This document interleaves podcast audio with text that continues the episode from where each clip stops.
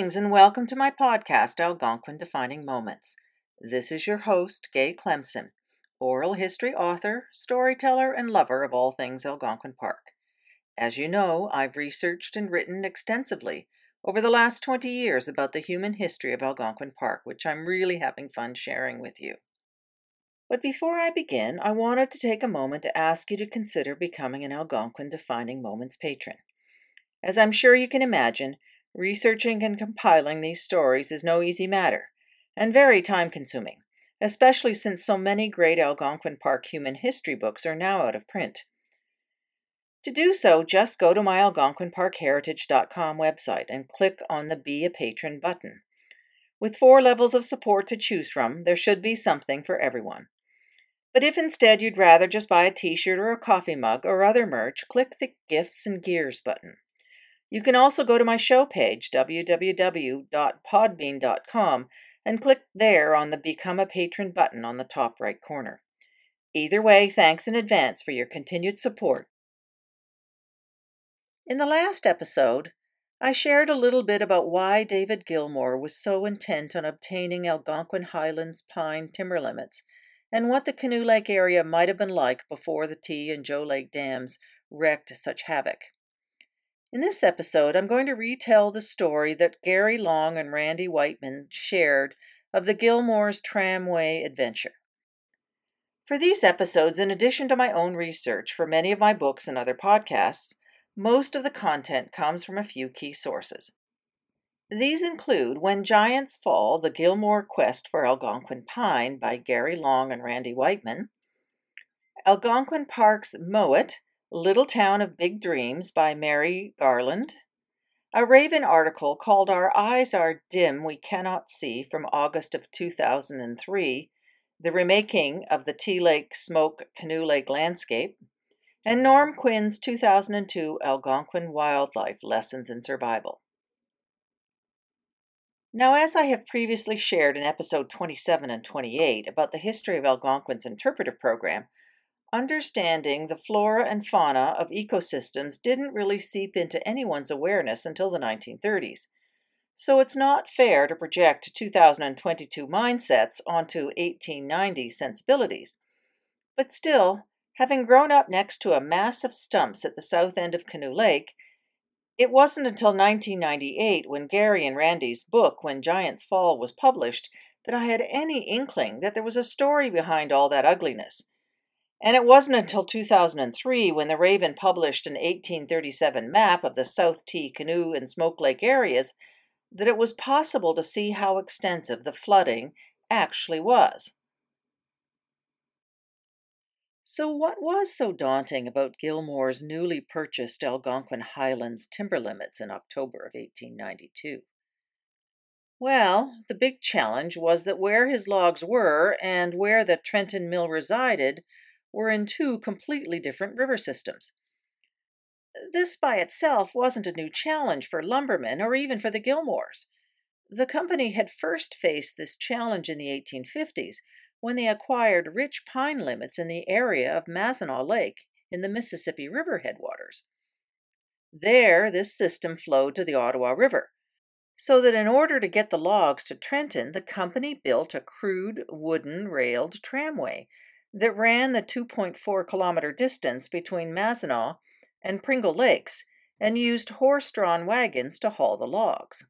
J.R. Booth moved logs from limits he had around Lake Nipissing to the Ottawa watershed by building a jack ladder at the Lake Nipissing end that raised the logs up to a 7.6 kilometer valley that ran east of Callander Bay to Lake Nospissing on the Mattawa watershed.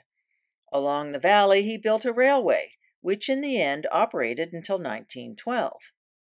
Other Trent Valley lumbermen, the Boyds, had limits near Kawagama Lake. In order to route these logs to Trenton, they proposed to the Ontario government that they be allowed to build a dam at the outlet of Kawagama Lake and another just downstream of Raven Lake at the Black River, so that the Black River waters, instead of going southwest, would be diverted south to St. Nora Lake. Unfortunately, other Muskoka based lumber companies objected, so the Ontario government didn't approve of that project.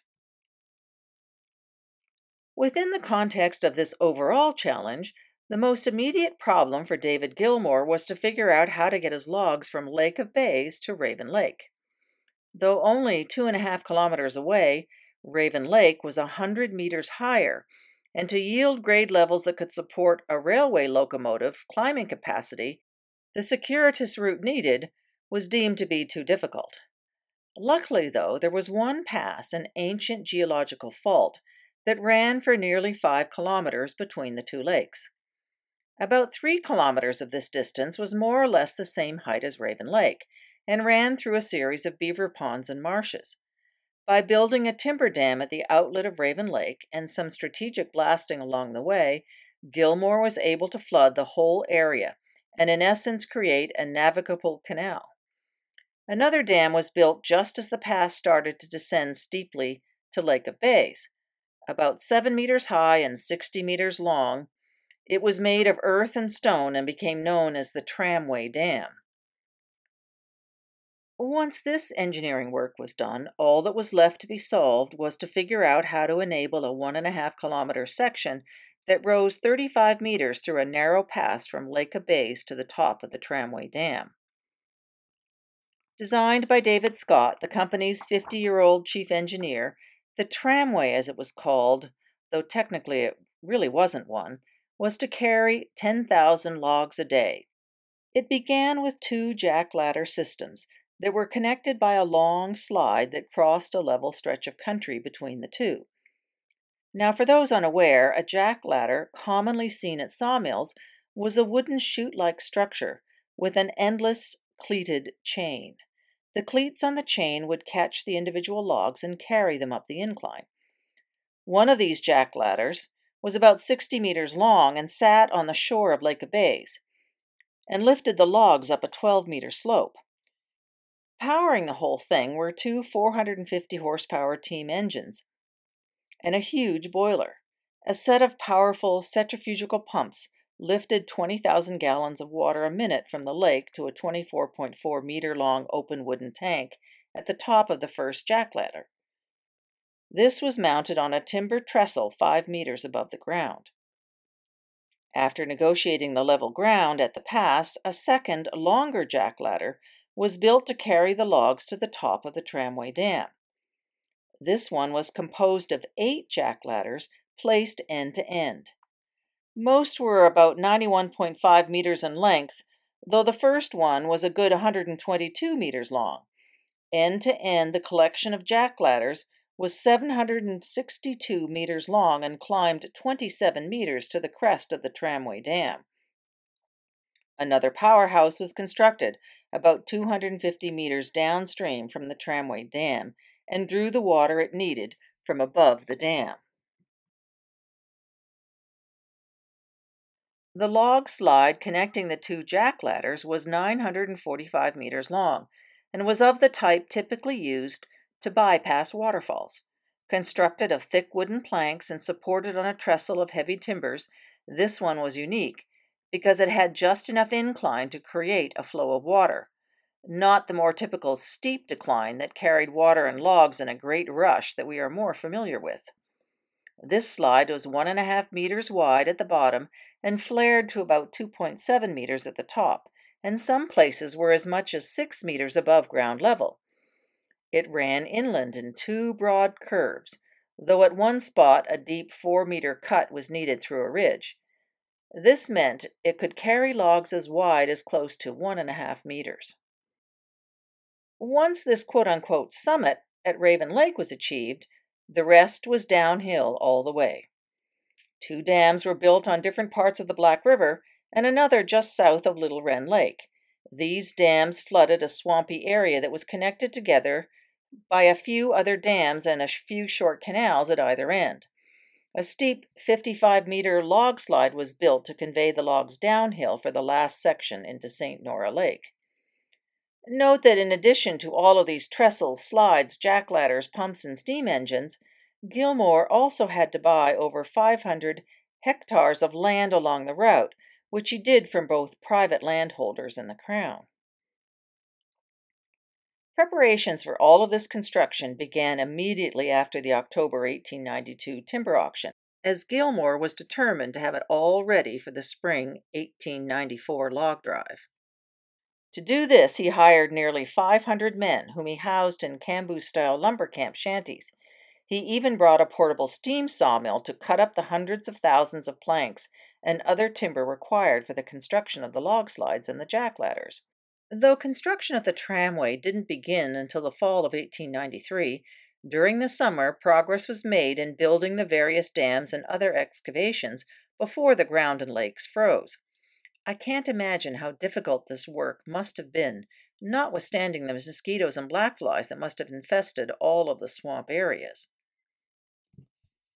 To no one's surprise, Dorset experienced an economic boom, but all was not smooth sailing. There was lots of other opposition to Gilmour's plans. Some lumbermen worried about tapping into nearby Kawagama Lake would hurt their ability to float logs down the Kawagama River, known then as Hollow Lake and Hollow River, respectively, and even impact water levels that fed sawmills on the Muskoka River. Others worried about the amount of water that would be taken from Lake of Bays. The Ontario government promised to look into it all, but did not interfere. Most likely because having just received a check of over $700,000 for the Algonquin timber rights, remaining silent they thought was probably a good idea. One unforeseen impact of the dams was the flooding of several kilometers of Bob Bobcaygeon Road between St. Nora Lake and Dorset. Gilmour was directed to build a replacement dry road that would be equal or better than the old one. One other road diversion that had to be accommodated was along the Dorset Baysville Road. Here the road was diverted a few hundred meters north and the log slide elevated enough that the road could pass underneath it. Amazingly, by late 1893, the construction of the tramway was completed, and soon after, all of the mechanical components were installed by William Hamilton Manufacturing Company of Peterborough. With fingers crossed, the whole thing was started up, and as the Trenton Courier reported, quote, most satisfactory results were obtained, notwithstanding that the weather was intensely cold and ice and snow interfered with the test to a certain extent. The engines were started up, the jack ladders moved in unison, the water reservoir at the top of the tramway dam filled up rapidly, and the long haul moved noiselessly in strict obedience to the rope drive. And a 30 inch log rolled majestically through the various openings until it finally reached the tramway dam, into which it plunged triumphantly. The unsaid question, though, on likely everyone's mind, was could this engineering marvel carry the 150,000 logs that were at that moment being furiously cut on Gilmour's Canoe Lake limits. Now, around this time, cross-cut saws were introduced, which no doubt improved the lumbermen's cutting speeds. On the 21st of April, 1894, Ranger Stephen Waters wrote that the Algonquin lakes were now free of ice, which meant that the spring log drive could now commence. The thousands of logs that were now piled on the shoreline of Canoe, Joe, Smoke, and Tea Lakes could now be moved. Now, for detailed descriptions of what a typical log drive was all about, check out my episode number 13. As Gary Long and Randy Whiteman so eloquently described in their book When Giants Fall, quote, down the lakes, Canoe, Smoke, and likely Joe Lakes, the booms of logs were winched through the channel to Tea Lake and on to Tea Lake Dam. The dam quivered under a full head as the icy meltwaters poured through the sluiceway like a black tongue before breaking up into a foaming mass on the jagged rock ledges below. The swift current on the Ox-Tongue River quickly swept the logs downstream. Now, as a side note, having paddled the Ox-Tongue River's curving meanderings, I'm having a hard time imagining this, but apparently armies of experienced log drivers kept the churning mass of logs moving. At High and Ragged Falls, crews manhandled the logs into the newly built log slides. Across Ox-Tongue Lake, the logs were recollected into big booms and winched the three kilometers down the lake. Boulder filled rapids and narrow, rocky chutes, and eventually a smooth, winding channel took the logs past Dwight into Lake of Bays. Alligators on Lake of Bays maneuvered the log booms down the lake a good 26 kilometers, and up the eastern arm to Dorset and the beginning of the tramway, a journey that took some 15 hours. In early May, the tramway was started up and by May 22nd was operating day and night. In just a few weeks, over 20,000 logs had been hauled up and over the tramway dam. This was according to a letter David Gilmour wrote to Mossom Martin Boyd, who'd expressed much interest in the progress of the adventure. What few talked about was the manpower that was also needed to keep everything moving, even though mechanical devices and gravity did most of the work. Logs had to be prodded from the log booms on Lake of Bays onto the first jack ladder, and between each of the second collection of eight jackladders. Upwards of a hundred men were needed to keep the tramway operating, including one person whose job was to drop a bean in a jar every time a log plunged into the tramway pond. Engineers were needed to make sure that the boiler, steam engines, and pumps kept working. Carpenters and blacksmiths stood at the ready to make repairs. A telephone system even linked all critical points to provide instant communications. The tramway carried logs in a single file at a speed of roughly 80 meters a minute, which was about walking speed.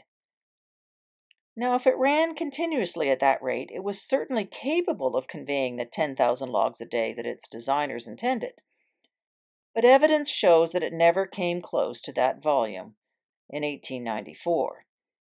Instead of just taking a few weeks, it wasn't until July 27th that the Huntsville Forester reported that the quote, last of the logs that the Gilmour Company intended sending over their tramway went over last week. They have left about 5,000 logs in Lake of Bays for the purpose of testing the tramway after some repairs and alterations have been made that fall. Unquote. Now, other reports indicated that more than 15,000 logs were held back. But either way, best guesses are that it had taken two months or 50 workdays to move 135,000 logs, an average of just 2,700 a day. Now, one could argue that such a massive and complex system was bound to have some challenges on this shakedown cruise. Alas, though the tramway worked, the length of the drive route, some 350 kilometers to Trenton, didn't leave much room for error. Though an engineering marvel, its profitability would soon become a big question. From the tramway pond, an alligator winched the logs across the tramway pond and Raven Lake to the outlet of the Black River. Here, log driver crews herded the logs some 10 kilometers down the Black River through the flooded swamp and a final canal Sliden Creek to St. Nora Lake. Now they were on the Gull Trent River system. The logs now had to travel the second stage, which was a 180 kilometer route from the top of St. Nora Lake to the lowermost of the Kawartha Lakes near Peterborough. This involved travel not on a river but through some 18 lakes comprised of a dozen separate water surfaces. Each water surface would require winching the logs and booms and then passing them loose through slides at various waterfalls and river channels. As Randy and Gary wrote, quote, such geography did not make for speedy log driving. Though the final 160 kilometers was mostly river, there was still the large Rice Lake that required booming. The other interesting aspect was that as logs arrived at St. Nora Lake, they couldn't immediately continue on. River driver teams had to wait until enough logs were accumulated for a drive, which was about 40,000 on average. I think it's time for another musical interlude. Today we've got a version of the Log Driver's Waltz by the Wakami Wailers, Waltz with the Woods album. There are all kinds of other marvelous versions of this song on YouTube, including the National Film Board's animation and also the Toronto Symphony. So I strongly encourage everyone to go and look at some of those as well.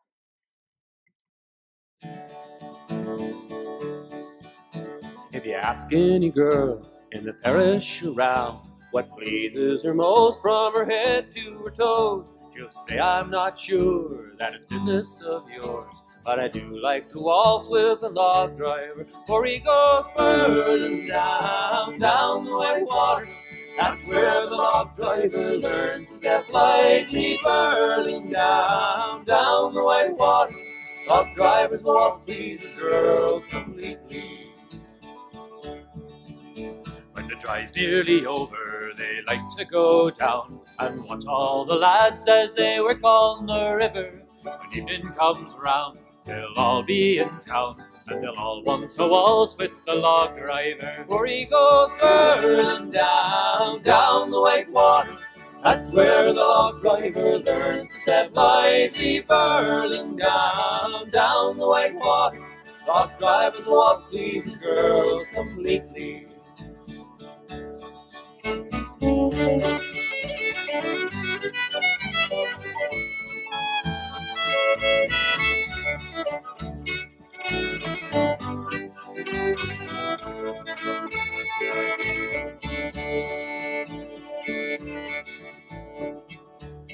To please both her parents, she's had to give way and dance with the doctors, the lawyers, and the merchants.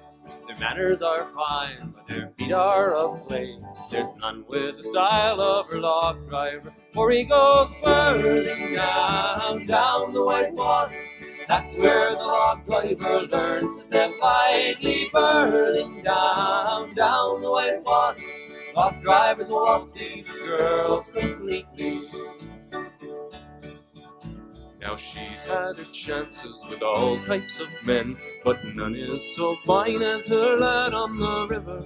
For when he comes down and he asks her again, she thinks that she'll marry her log driving man. And he goes whirling down, down the white water. That's where the log driver learns to step lightly, whirling down, down the white water. Log drivers lost these girls completely. Burling down, down the white water. That's where the log driver learns to step lightly, Burling down, down the white water. Log drivers lost these girls completely.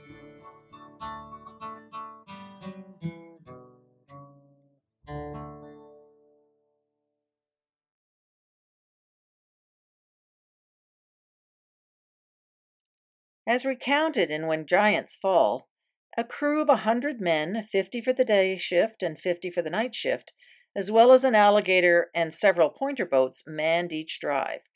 Each alligator had a big searchlight, powered by an onboard generator to facilitate night towing. The men slept in tents pitched on the shores of the lakes and the rivers as they progressed downstream. Note also that at the end of each lake, the alligators had to be winched across the portage on log rollers. The whole process had to be repeated at every one of the dams, falls, and rapids encountered along the way until they reached the Kawartha Lakes. Now, here, navigation locks existed, which made things a little bit easier, though each lock could only hold about 200 logs, which meant that getting the 40,000 through would take some time. In all, four such drives took place over the summer of 1894. Below the Kawartha Lakes, the Gilmour Drive headed down the Otonabee River through Peterborough and on to Rice Lake. This 48 kilometer section included steep and lengthy rapids with a descent of 44 meters. The southwestern end of Rice Lake took them to within 16 kilometers of Port Hope on Lake Ontario. But alas, the drive still had another 92 kilometers to grow.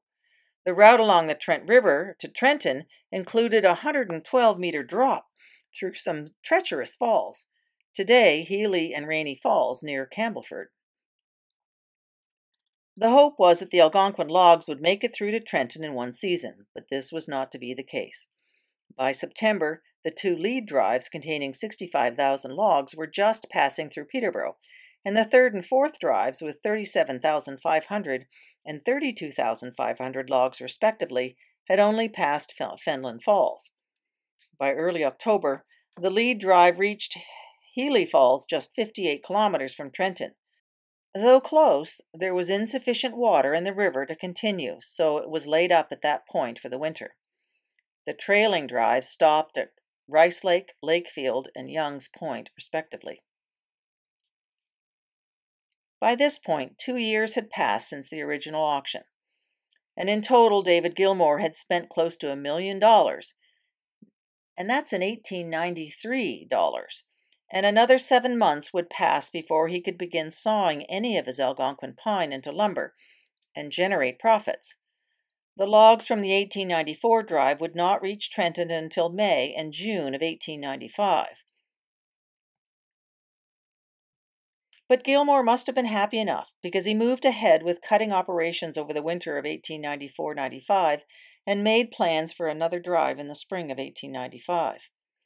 Eleven logging camps were established with an average of 55 men in each, plus he hired two jobbers to cut additional timber. And in February, he ordered a 50% increase in the season's cut to 30 million feet, involving the cutting of a close to a quarter million logs.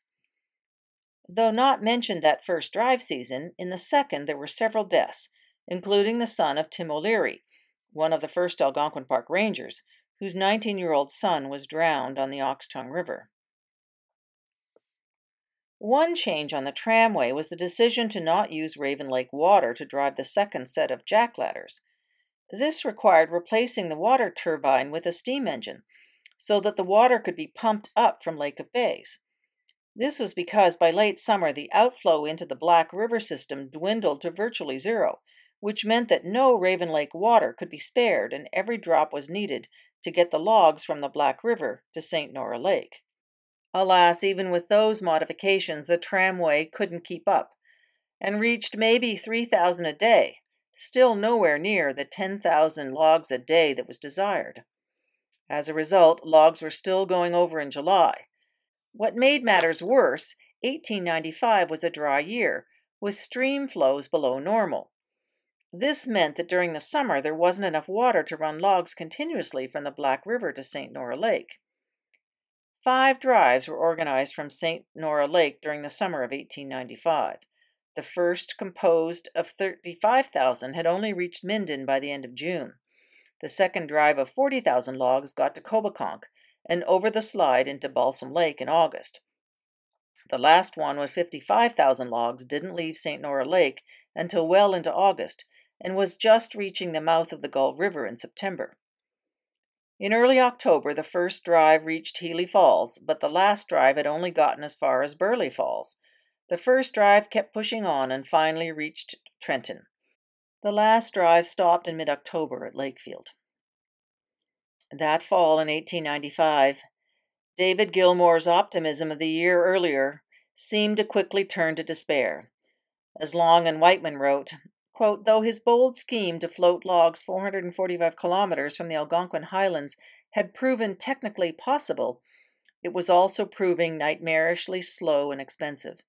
Insufficient spring water, glitches with the tramway, the inefficient nature of the route itself, with its numerous lakes and falls, all combined to impede the movement of logs and drive up costs. What made it worse, though, was that the Algonquin limits, at least according to Ottelyn Addison's book Early Days of Algonquin Park, proved to be overmature. Wood was riddled with ring rot and other defects. It's not clear that this was totally true, though some reports said that the logs were smaller than expected and had more conk on them, a fungus that lowered the quality of the lumber. The other issue, though, was the journey was hard on the logs themselves. Ends got battered and broken, bark was ripped off, and up to 14 months of being immersed in the water may have caused some deterioration. In addition, as was often the case with river drives, was the loss of perhaps 20% of the logs along the way. Unfortunately, with costly timber limits and an expensive log drive, low quality wood meant profits would be hard to come by. What made it even worse was a softening of lumber prices in 1894, which depressed prices paid to sawmills, and this worsened the situation even more. By 1895, Gilmour had 25 million feet of unsold timber in his Trenton yards. This wood oversupply led to a reduction in the scale of cutting over the winter of 1895 96. But then in December of 1895, Gilmour abruptly shut down these Algonquin operations and dismissed 300 men and later 400 men in January. A hundred head of cattle, brought in by the contractor for meat supplies, were driven back to Gelert, south of Minden, and shipped to Peterborough. Unwilling, though, to admit failure, the tramway operated for one more season in the spring summer of 1896. 90,000 logs reached Trenton in September. This early arrival suggests that most of its logs included logs that had not made it over the tramway in 1895 or had been stranded on Raven Lake due to low water or had reached St. Nora too late to warrant floating any further. In the end, David Gilmour spent close to $200,000, of which $150,000 alone was spent on the tramway and the related works at Dorset. But in the end, it was clear that the days of sawmills at Trenton and other Bay of Quinte towns was over. It was simply too expensive to bring logs in from so far afield. Gilmour's options at that point, though, were few and far between. He could, of course, sold his Algonquin timber limits, likely at a fraction, though, of what he'd paid for them. But instead, he decided to go for broke and bring the sawmill to the logs.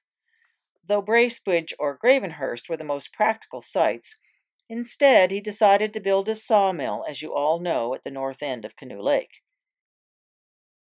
With easy access to J.R. Booth's new railway that was nearing completion, in May of 1896 the Ontario government issued Gilmour a license of occupation at what later became the Mowat site, and the rest, of course, is history.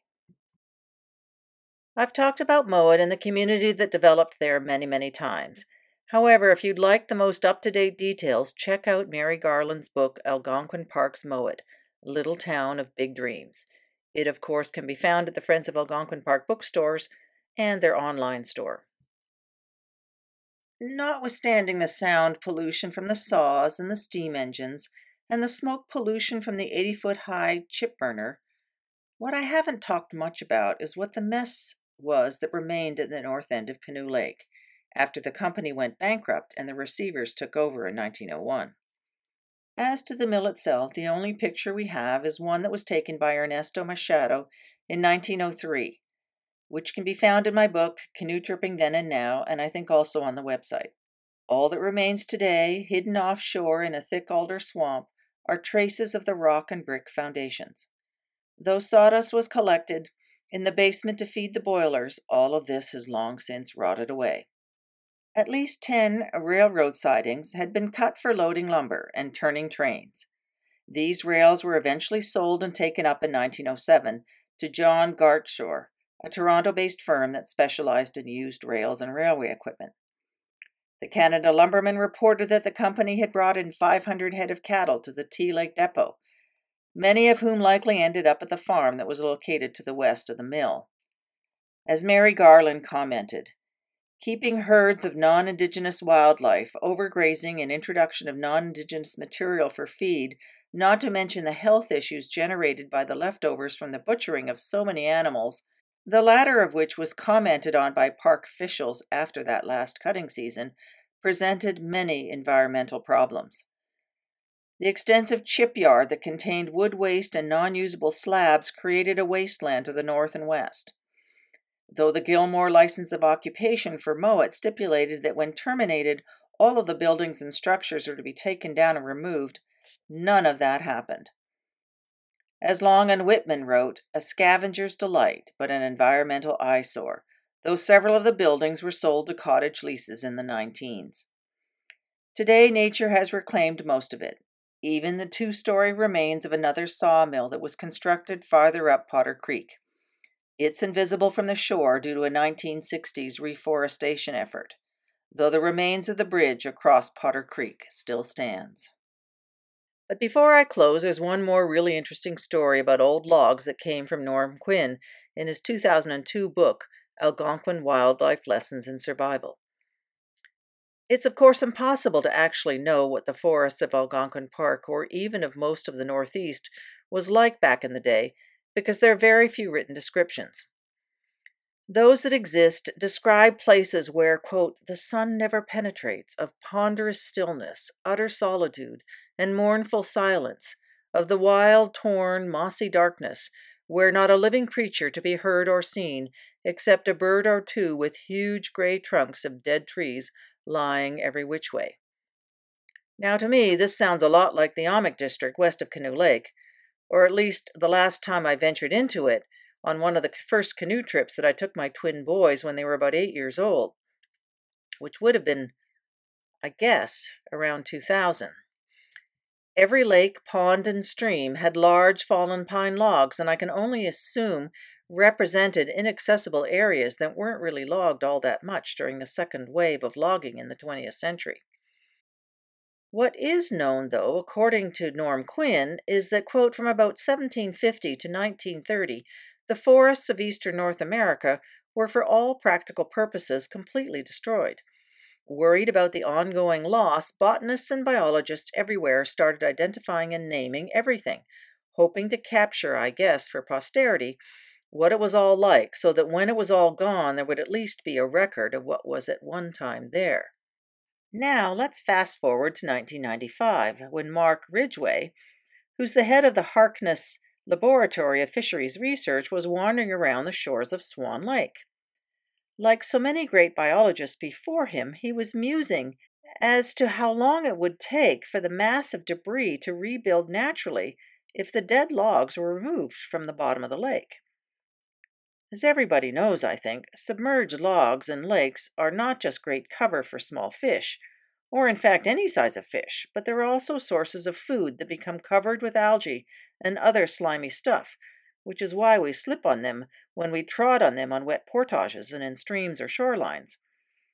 Ridgway's question triggered the interest of two forest researchers, Richard Guyette and Bill Cole, who were experts in wood core extraction as a means to date forests.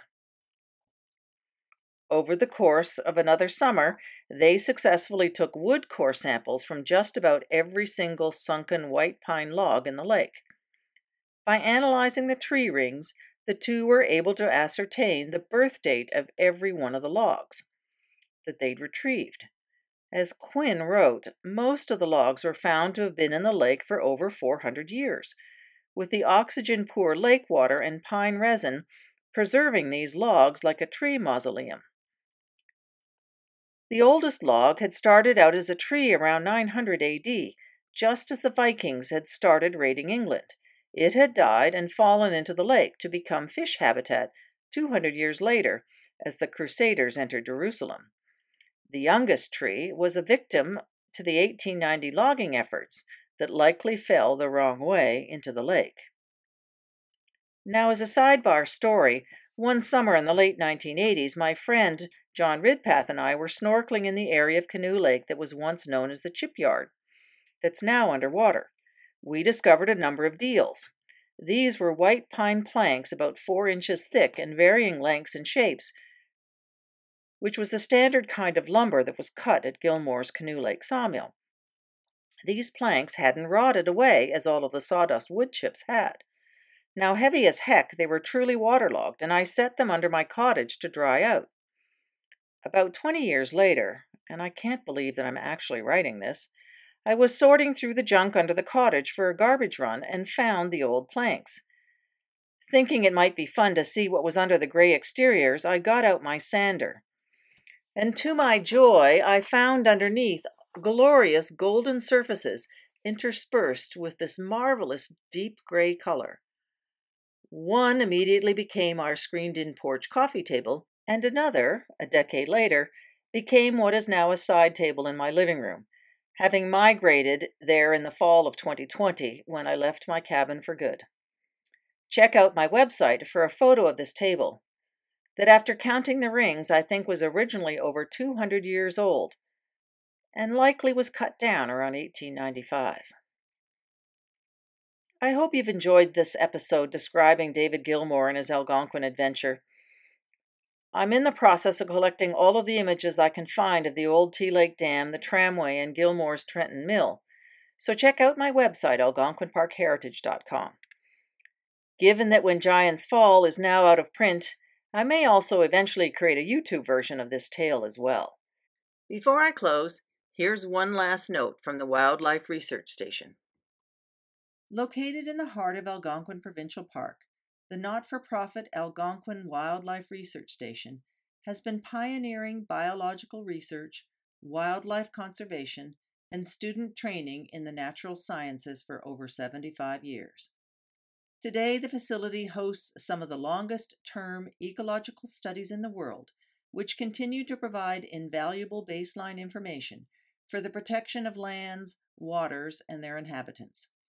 The Algonquin Wildlife Research Station is supported by user fees and donations.